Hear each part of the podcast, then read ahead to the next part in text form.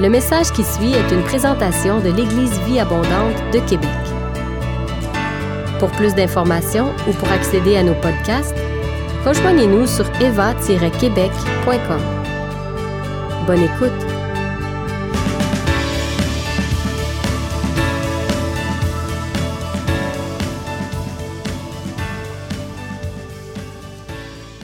Peut-être que ce n'est pas tout le monde qui me connaisse ici. Euh, comme Christine a dit, je m'occupe surtout de la prophétie puis de la guérison intérieure. Puis je sais que la prophétie et la guérison intérieure, ce sont vraiment des appels dans ma vie. C'est pour ça que je prie pour des gens, pour qu'ils soient restaurés. C'est pour ça que je forme des gens en prophétie. Puis c'est vraiment quelque chose qui, est important pour moi. C'est vraiment central. Mais au cours des dernières années, le Seigneur m'a montré que mes dons et mon appel, c'était juste un tremplin. C'était juste une étape un tremplin vers quelque chose de beaucoup, beaucoup plus grand, qui est ma communion avec le Père et avec le Fils. Ou, si je dirais ça autrement, c'est l'expérimentation de sa présence. Et c'est de ça que je vais vous parler aujourd'hui. le thème de mon message, c'est que, nos yeux voient. Ce n'est pas quelque chose que, quand un pasteur André m'a demandé de prêcher, je me suis dit, OK, il faut que je trouve quelque chose, il faut que je trouve quelque chose. C'est vraiment le fruit de réflexion et d'un cheminement personnel. Et ce que je vais vous partager, c'est mon expérience à moi. Que, j'ai utilisé ça que nos yeux voient. Si vous voulez, je vais prier.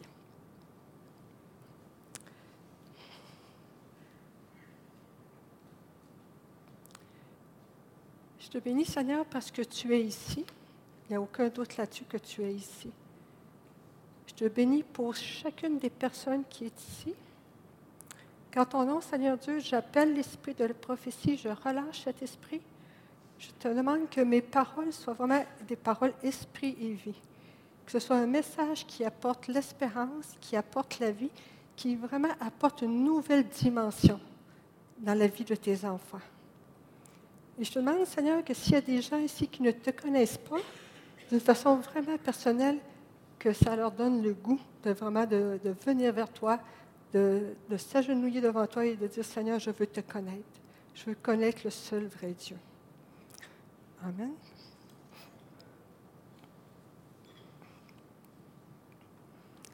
Je ne sais pas si c'est comme ça pour vous, mais euh, quand je lis ma Bible, il y a des fois, il y a des versets qui me frappent. Puis quand mes versets, certains versets me frappent, des fois, ça me prend des mois, je dirais peut-être des fois que ça met des années, avant de comprendre vraiment qu'est-ce que ça veut dire. Parce que quand on est frappé par certains versets, c'est parce que ça nous dit que le Seigneur veut nous révéler quelque chose. Et tant qu'on n'a pas compris le sens de ce qu'il veut nous dire, des fois, on reste comme pris avec ces versets-là, puis on revient constamment. Un de ces passages, et c'est le passage sur lequel je veux baser mon message, c'est Jean 3, 9 à 13.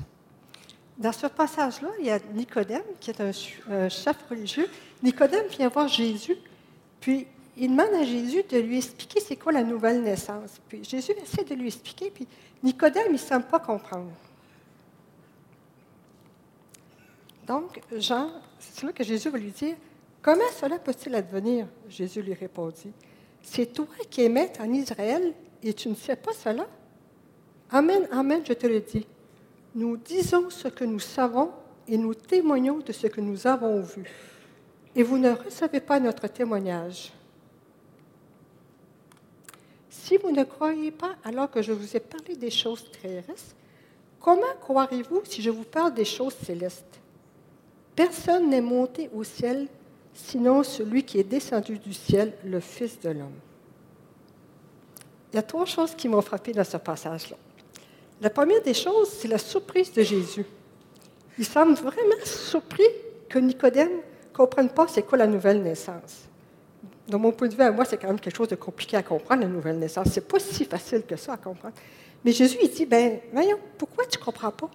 Jésus semble lui dire que la nouvelle naissance fait partie des choses terrestres, des choses terre à terre qui doivent être comprendre facilement. Ça, ça m'a surprise quand même. Moi, je trouve ça assez compliqué à comprendre. La deuxième chose qui me surprise dans le passage, c'est le Jésus désire nous parler des réalités célestes il place la nouvelle naissance comme quelque chose de terrestre, puis il nous dit, il y, a il y a des réalités célestes dont je veux vous parler.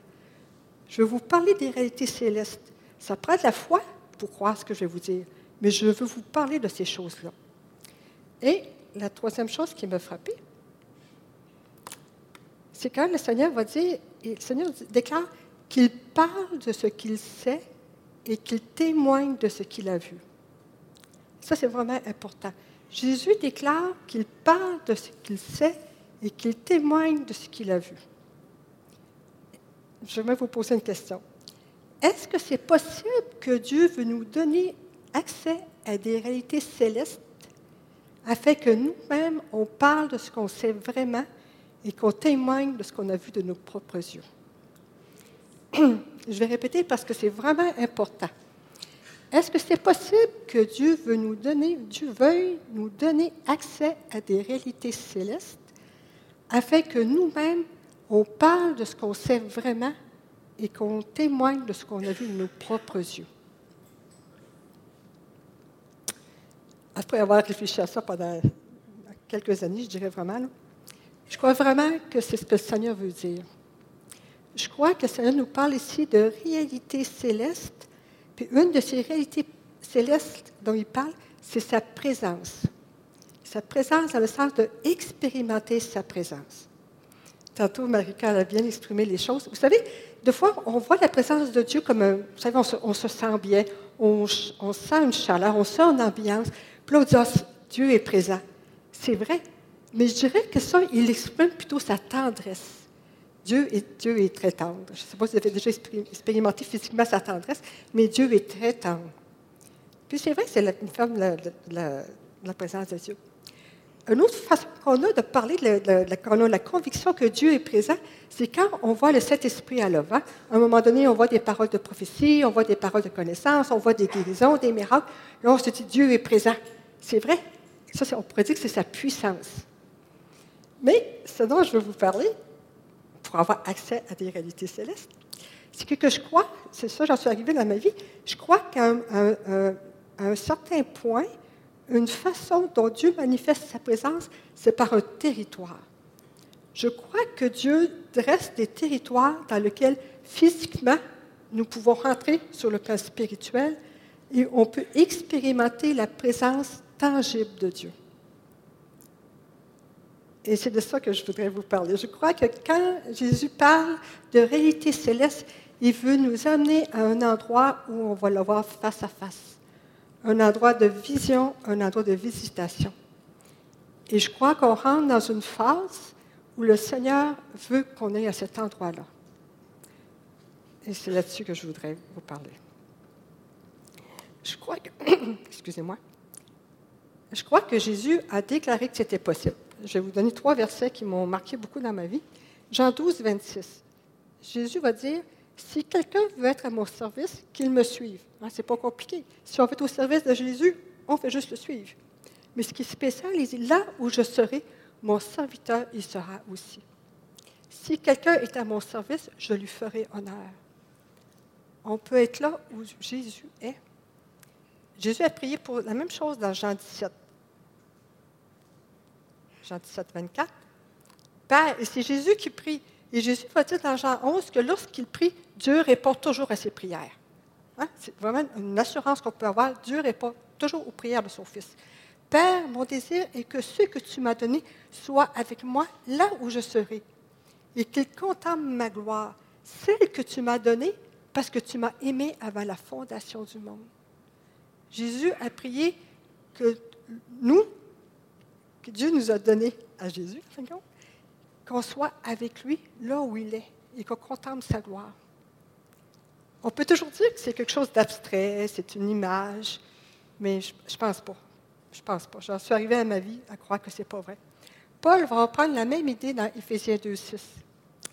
Il va dire Par notre union avec Jésus-Christ, Dieu nous a ressuscités ensemble et nous a fait siéger ensemble dans le monde céleste. Je crois sincèrement que ces versets parlent d'être là où le Seigneur est, d'entrer dans ce territoire qui est sa présence pour voir sa gloire et régner avec lui dans le monde céleste. Je vais vous poser une question, une autre question. Je crois que pourquoi quand on lit la Bible, on considère toujours que Jésus ou euh, le Saint-Esprit, ou que dans la Bible, c'est toujours des images ou des métaphores? Pourquoi? On se dit toujours, ah ben oui, mais ça va être juste un jour? Hein? Les réalités célestes, cette idée de voir Dieu face à face, cette idée d'avoir des visions, d'avoir des visitations, pourquoi ça va être juste dans le futur? Où c'est écrit dans la Bible que c'est forcément juste dans le futur? Pourquoi ne pas croire qu'on arrive à un moment où on peut rejoindre Dieu à un endroit qu'il a préparé pour nous pour avoir ce genre de rencontre avec lui? J'en suis arrivée, est-ce que c'est comme un, résumé de beaucoup de choses que, que j'ai vécues depuis plusieurs années? Je trouve vraiment que c'est ça, je vais répéter ce que je viens de dire. Je crois que l'un des grands problèmes quand on lit notre Bible, c'est qu'on croit que le Seigneur parle uniquement de choses abstraites, qu'il utilise pour décrire des images qui ne sont accessibles que dans l'éternité. Je crois que, personnellement, que je crois que, que, que le Seigneur veut vraiment qu'on parle de ce qu'on sait et qu'on témoigne de ce qu'on a vu, comme dans Jean 3.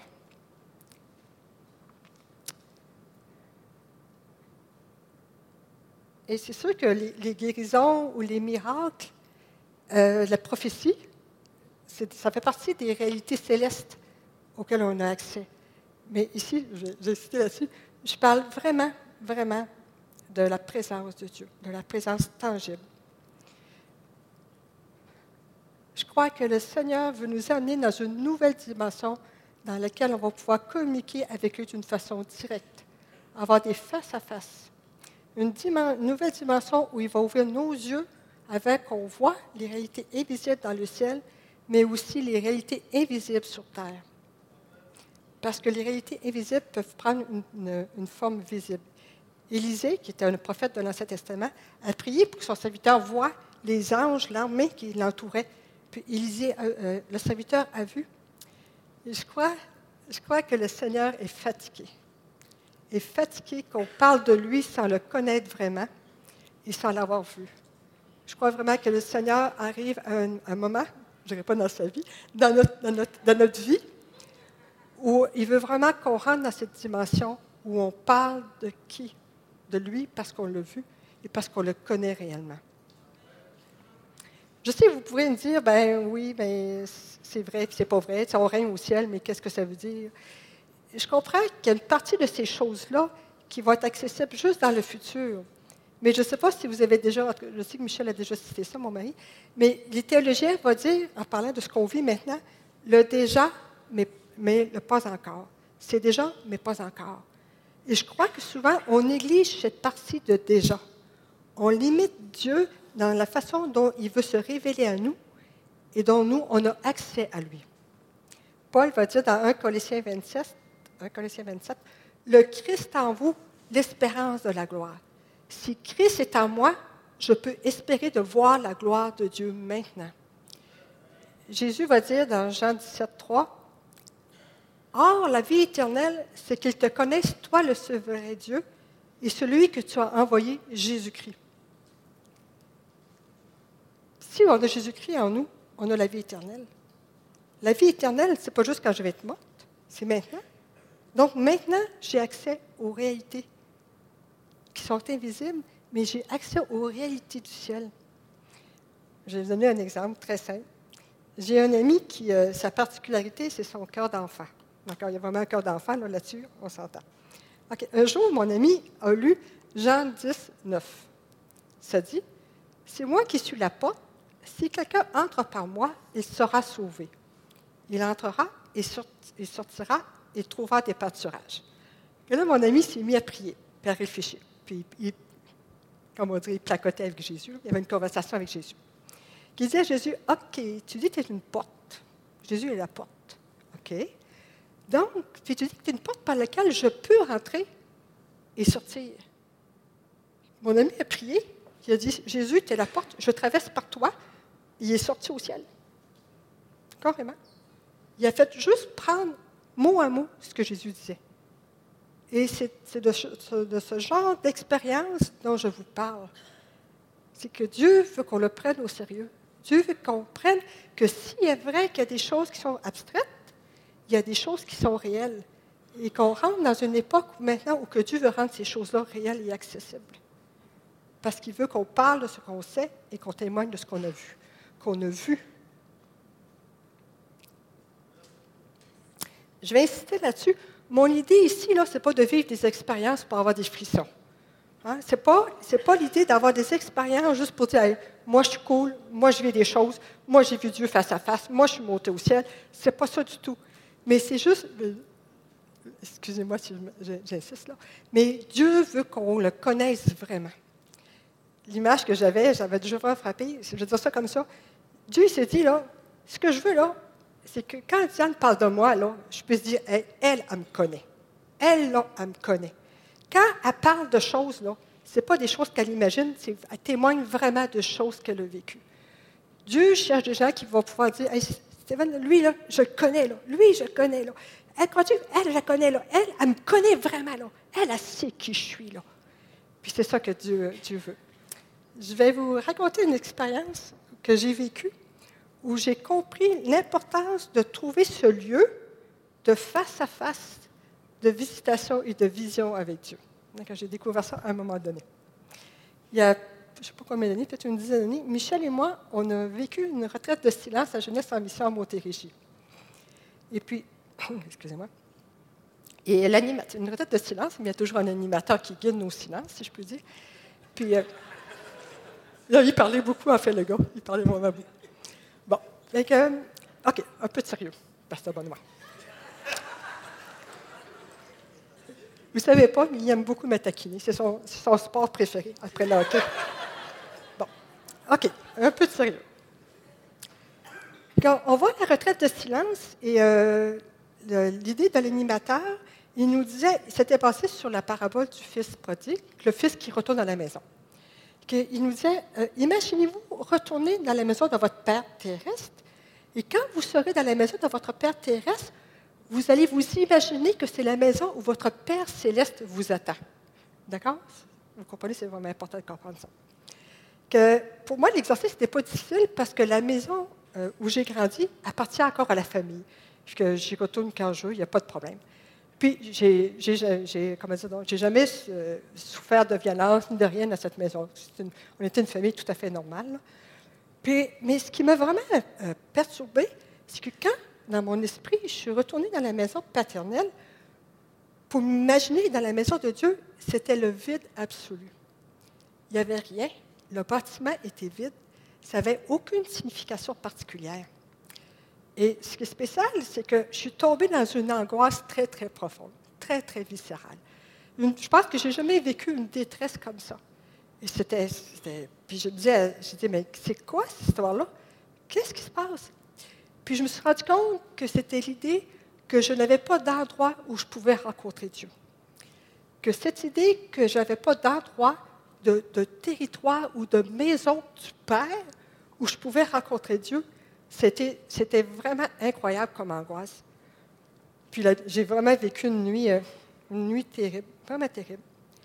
Puis, aux petites heures du matin, tout d'un coup, le Seigneur m'a, m'a rappelé un souvenir c'est que j'ai grandi dans une ferme, puis je travaillais beaucoup euh, sur la ferme. Puis, euh, surtout l'été, quand je revenais toujours souper à, la même heure, puis le Seigneur m'a rappelé que quand j'avais terminé de manger, je prenais toujours 5-10 minutes pour me reposer avant de retourner travailler. Et puis, euh, autour de la maison, il y avait une galerie, et sur la galerie, il y avait un banc. Et c'était toujours vers 6 h, vers 18 h. Et à chaque soir, je m'assoyais là. Et c'était incroyable. Je voyais le, soleil se coucher sur les collines. J'entendais les cloches de l'Angélus sonner au village. J'entendais le, le train siffler. Et ça, ça créait une ambiance où j'étais là. C'était vraiment un endroit de paix, un endroit de, bonheur. Vous savez, les adolescentes, ça rêve aussi. C'était vraiment extraordinaire. Puis le Seigneur me dit, Diane, là, ta maison du Père, ça va être ce banc-là. C'est le banc où tu t'assoyais adolescente. Ce qui fait que dans ma... Là, ça. Puis, euh, ce qui fait qu'au cours des années, j'ai pris l'habitude de toujours retourner sur le banc. Quand, dans mes temps d'intimité avec Dieu, je m'imaginais m'asseoir sur le banc. Et ce qui est spécial, c'est qu'à un moment donné, je me suis rendu compte que Jésus était toujours à côté de moi. Puis, encore plus tard, je me suis rendu compte que on était toujours dans la même position et je mettais toujours la tête sur sa poitrine.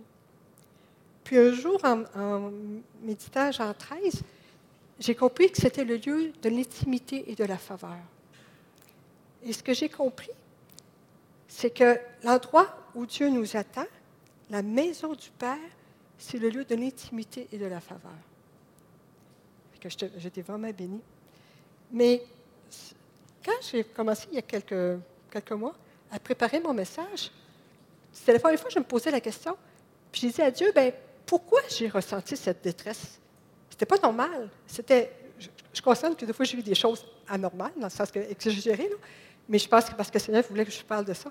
C'était vraiment très, très profond, puis c'est pas normal. Et là, accepter, ça comme une réalité, là. Le Seigneur m'a rappelé que durant toute la nuit, la mort me poursuivait. Ce n'était pas un esprit de mort, je sais qu'est-ce que c'est un esprit de mort, puis je ne crois pas que c'était une vision, je ne crois pas que c'était un rêve, mais j'étais un endroit où la mort me poursuivait pour m'anéantir.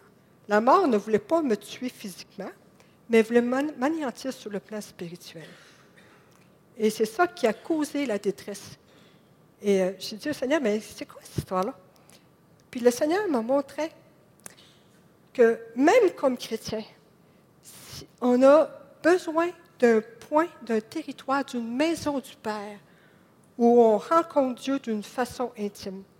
Parce que Dieu est la source de la vie. C'est lui qui nous dit qui il est, mais qui je suis. Si je n'ai pas une proximité profonde avec Dieu, si je n'ai pas cet endroit où je peux m'abandonner à lui, où je peux vraiment l'écouter et me laisser connaître par lui et vraiment le connaître, je, suis convaincue que je ne sais pas qui je suis, je ne sais pas où je vais. Vous savez, un des, euh, une des choses que Satan aime beaucoup faire, c'est de nous convaincre que Dieu est loin de nous, qu'il est indifférent, qu'il nous ignore. Hmm? Tu n'es pas important, toi, Dieu ne s'occupe pas de toi. Je crois que c'est ça que souvent qui crée en nous une grande angoisse par rapport à notre existence ou par rapport au futur. Et là, le Seigneur m'a rappelé deux versets. Le premier verset, c'est Genèse 1, 2. Au commencement, Dieu, Dieu créa le ciel et la terre. Or, la terre était informe et vide. Les ténèbres couvraient l'abîme et l'Esprit de Dieu planait au-dessus des eaux. L'autre passage, en parlant d'Israël, Dieu va dire Il l'a trouvé dans un pays désert, dans un chaos hurlant et aride. Je crois que si on ne trouve pas ce lieu de connexion, de communication à Dieu, de révélation, il y a quelque chose en nous qui demeure comme dans l'abîme, dans le néant, comme un chaos. Il y a une partie de nous qui hurle, qui dit Seigneur, où tu es? Seigneur, viens appeler à l'existence ce qui n'existe pas encore dans ma vie. Viens mettre de l'ordre dans ma vie. Puis quand on arrive à cet endroit-là, tout d'un coup, Dieu vient, il souffle son esprit. Hein? Dans Genèse 1.3, ça dit Dieu dit que la lumière soit et la lumière fut. Dieu vient, souffle son esprit il dit que la lumière soit dans ta vie. Et la lumière est. Il y a quelqu'un dans la Bible qui a vécu une expérience semblable. C'est Jacob. On voit ça dans, dans Genèse 28. Jacob atteignit un lieu où il passa la nuit, car le soleil s'était couché. Il prit l'un des. L'une des pierres du lieu, la plaça sous sa tête et se coucha à ce lieu. Il fit alors un rêve. Un escalier était dressé sur la terre et son sommet touchait au ciel. Les messagers de Dieu y montaient et y descendaient. Le Seigneur se tenait au-dessus de lui. Il dit, Je suis le Seigneur, le Dieu d'Abraham, ton père, et le Dieu d'Isaac. La terre sur laquelle tu es couché, je te la donnerai à toi et à ta descendance. Je suis avec toi, je te garderai partout où tu iras et je te ramènerai sur cette terre. Jacob s'éveilla de son sommeil et dit, Vraiment, le Seigneur est en ce lieu et moi je ne le savais pas. Il eut peur et dit, Que ce lieu est redoutable, ce n'est rien que moins que la maison de Dieu, c'est la porte du ciel. Lorsque Jacob a vu un escalier qui reposait sur la terre et dont le haut atteignait le ciel, il a pris conscience qu'il était, dans la maison de Dieu.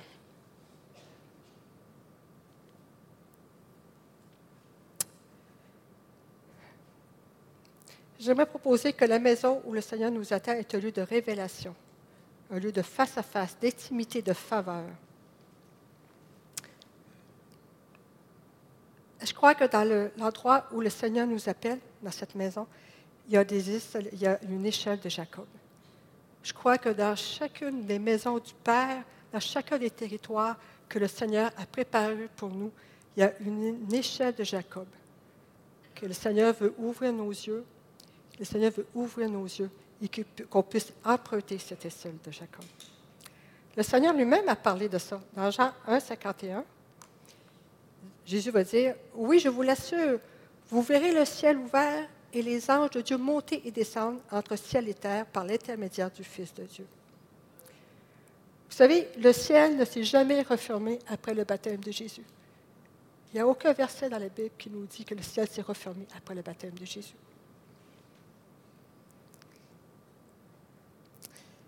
Et là, je. OK.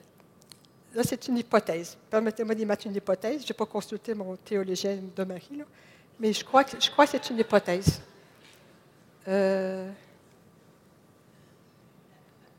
dans Jean 3, 9 euh, à 13, dont je vous ai parlé tantôt, le verset qui me le plus intrigué, c'est Jean 3, 13. Ça dit Personne n'est monté au ciel selon celui qui est descendu du ciel, le Fils de l'homme.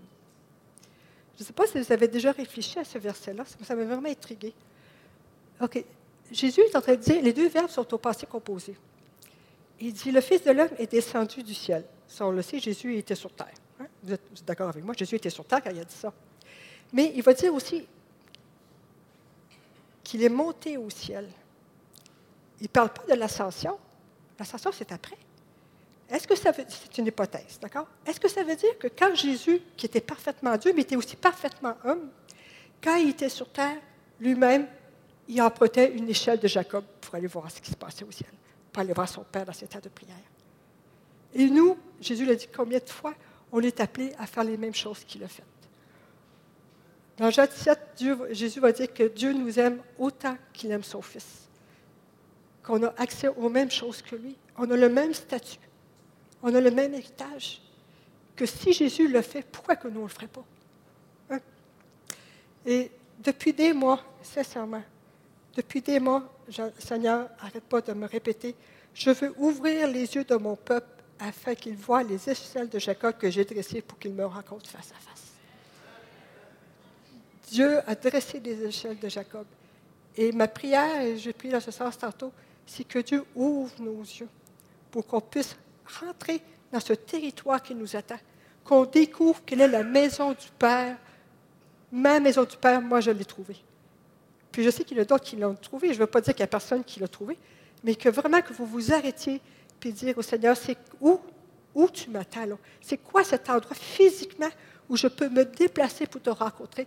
Et je vais trouver l'échelle où je vais pouvoir accès à des réalités célestes, où je vais pouvoir dire, toi, je te connais là. Puis Dieu, tu peux dire que je te connais parce que je t'ai vu face à face, parce que j'ai compris comment tu fonctionnes, j'ai compris c'est quoi ton Saint-Esprit. Dieu n'est pas un Dieu juste de loin. Dieu est un Dieu de proche. Et je vais terminer comme ça. Je vais répéter. Je crois que Dieu veut que chacun de nous, on trouve notre maison du Père et qu'on trouve notre échelle de Jacob. Mais c'est plus que ça. Je crois que le Seigneur veut que l'Éva devienne elle-même une échelle de Jacob, afin que les gens aient une révélation profonde et réelle de Dieu, que les gens, en venant à l'Éva, entrent littéralement dans la maison du Père avant d'avoir des, d'avoir des face-à-face qui bouleversent leur vie. Et Pasteur Benoît a prêché il y a quelques mois, je crois, sur le rôle de sacrificateur. Isaïe 66 définit bien qu'est-ce que c'est que le rôle du sacrificateur. Il veut dire Dieu va choisir de ses serviteurs et les envoie aux quatre coins du monde pour que ses serviteurs amènent ses adorateurs dispersés à Dieu. Et je crois que Dieu veut faire ça. Et vous savez, qu'on soit une église qui soit une échelle de Jacob, c'est possible. Parce qu'on se dit qu'on est une église apostolique. Et qu'est-ce que c'est que la marque d'un apôtre? C'est de parler de ce qu'il sait et de témoigner de ce qu'il a vu. C'est ça une église apostolique. Hein, c'est clair, c'est ça une apostolique, c'est de parler de ce qu'on a vu et de parler de ce qu'on sait vraiment et de témoigner de ce qu'on a vu. Avant de prier, je voudrais proclamer sur nous l'apôtre Jean, dans sa première épître, selon moi, définit très bien qu'est-ce que c'est qu'un apôtre ou une communauté prophétique. Et j'aimerais déclarer ça de façon prophétique sur les vents, parce que je crois vraiment qu'on va donner ce lieu. Celui de visitation, celui de, de, de vision, celui de face à face avec Dieu. Comme individu, mais comme communauté. Si on est une église apostolique, il faut le réclamer et il faut s'y attendre. Amen. Que si vous voulez, vous pouvez vous lever, si ça fait écho dans votre esprit. Je vais simplement proclamer ce que Jean dit dans Jean 1, verset 1, euh, les premiers versets. Donc, c'est l'apôtre Jean qui parle. Il dit, nous vous annonçons le message de celui qui est la vie. Nous vous annonçons ce qui était dès le commencement. Nous l'avons entendu, nous l'avons vu de nos propres yeux, nous l'avons contemplé et nos mains l'ont touché. Celui qui est la vie s'est manifesté. Nous l'avons vu. Nous en parlons en témoin et nous vous annonçons la vie éternelle qui était auprès du Père et qui s'est manifestée pour nous. Oui, ce que nous avons vu et entendu, nous vous l'annonçons à vous aussi, afin que vous aussi vous soyez en communion avec nous. Or, la communion dont nous jouissons est avec le Père et avec le Fils Jésus-Christ. Amen. Amen, amen. Je vais prier. Je vais appeler Pasteur Benoît après tout. Faire une prière apostolique aussi à la fin, après moi. Viens, Benoît.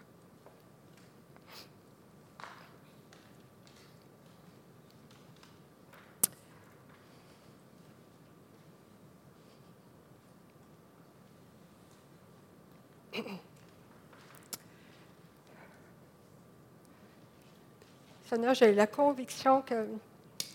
En tout je te demande, Seigneur, que si j'ai dit des choses qui ne venaient pas de toi, tu simplement les effacer. Mais que si les choses viennent de toi, comme je le crois, de les sceller dans le cœur de mes frères et les sœurs. Je déclare la paix. Je ne déclare que ce ne soit pas une quête effrénée de sensations, d'expériences, mais juste un désir de rentrer en communion avec toi. Seigneur Dieu, j'appelle ton esprit, j'appelle le baptême de ta présence. Viens, Esprit Saint, viens vers ta présence. Attire-nous, attire-nous dans cette maison du Père où tu nous attends. Viens, Seigneur Dieu. Je te bénis, Seigneur. Je te bénis. Je te bénis parce que c'est vraiment ton désir de te révéler à nous. Hein, c'est un désir que tu as. C'est toi qui soupires après nous. C'est toi qui soupires après nous. Merci que tu nous donnes accès aux réalités célestes. Merci que tu rouvres nos yeux pour qu'on voit les choses invisibles. Merci que tu rouvres nos oreilles pour qu'on entende ce qui se passe au ciel. Merci que tu nous donnes de nous étirer les bras pour aller chercher les ressources du ciel et les appliquer à la terre d'une façon concrète, Seigneur Dieu, d'une façon concrète. On est le peuple de Dieu. On est le peuple de Dieu. Hein? Je te bénis, Seigneur Dieu. Que viens, Esprit Saint.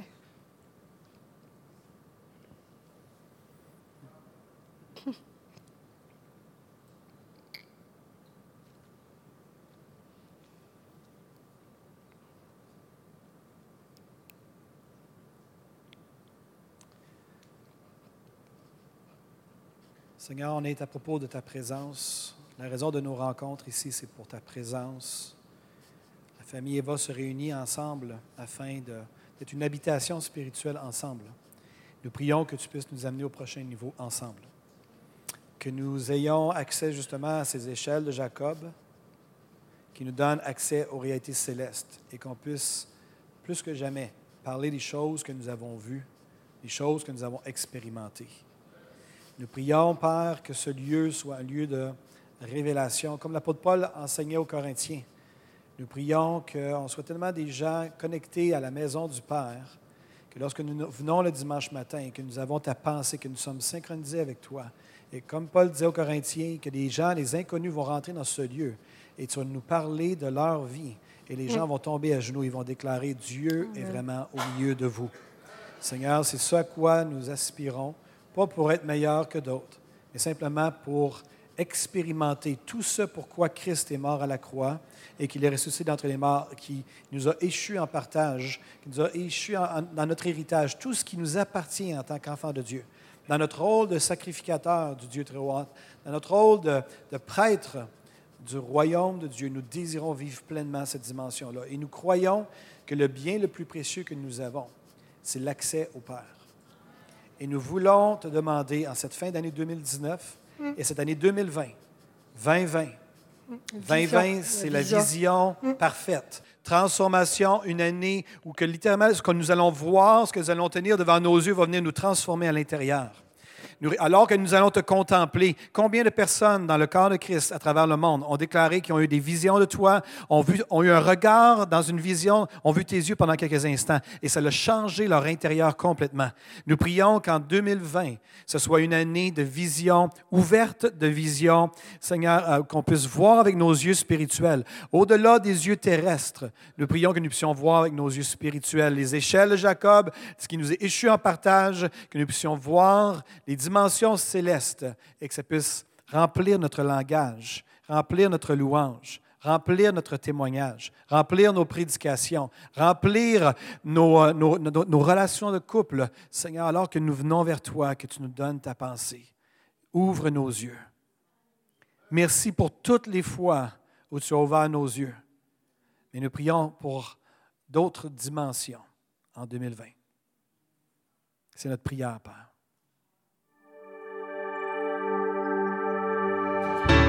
Vous avez aimé ce message, nous vous invitons à vous joindre à nous lors de nos rencontres du dimanche matin. Vous trouverez l'horaire et l'emplacement de nos réunions sur notre site internet eva-québec.com. N'hésitez pas à communiquer avec nous et que Dieu vous bénisse.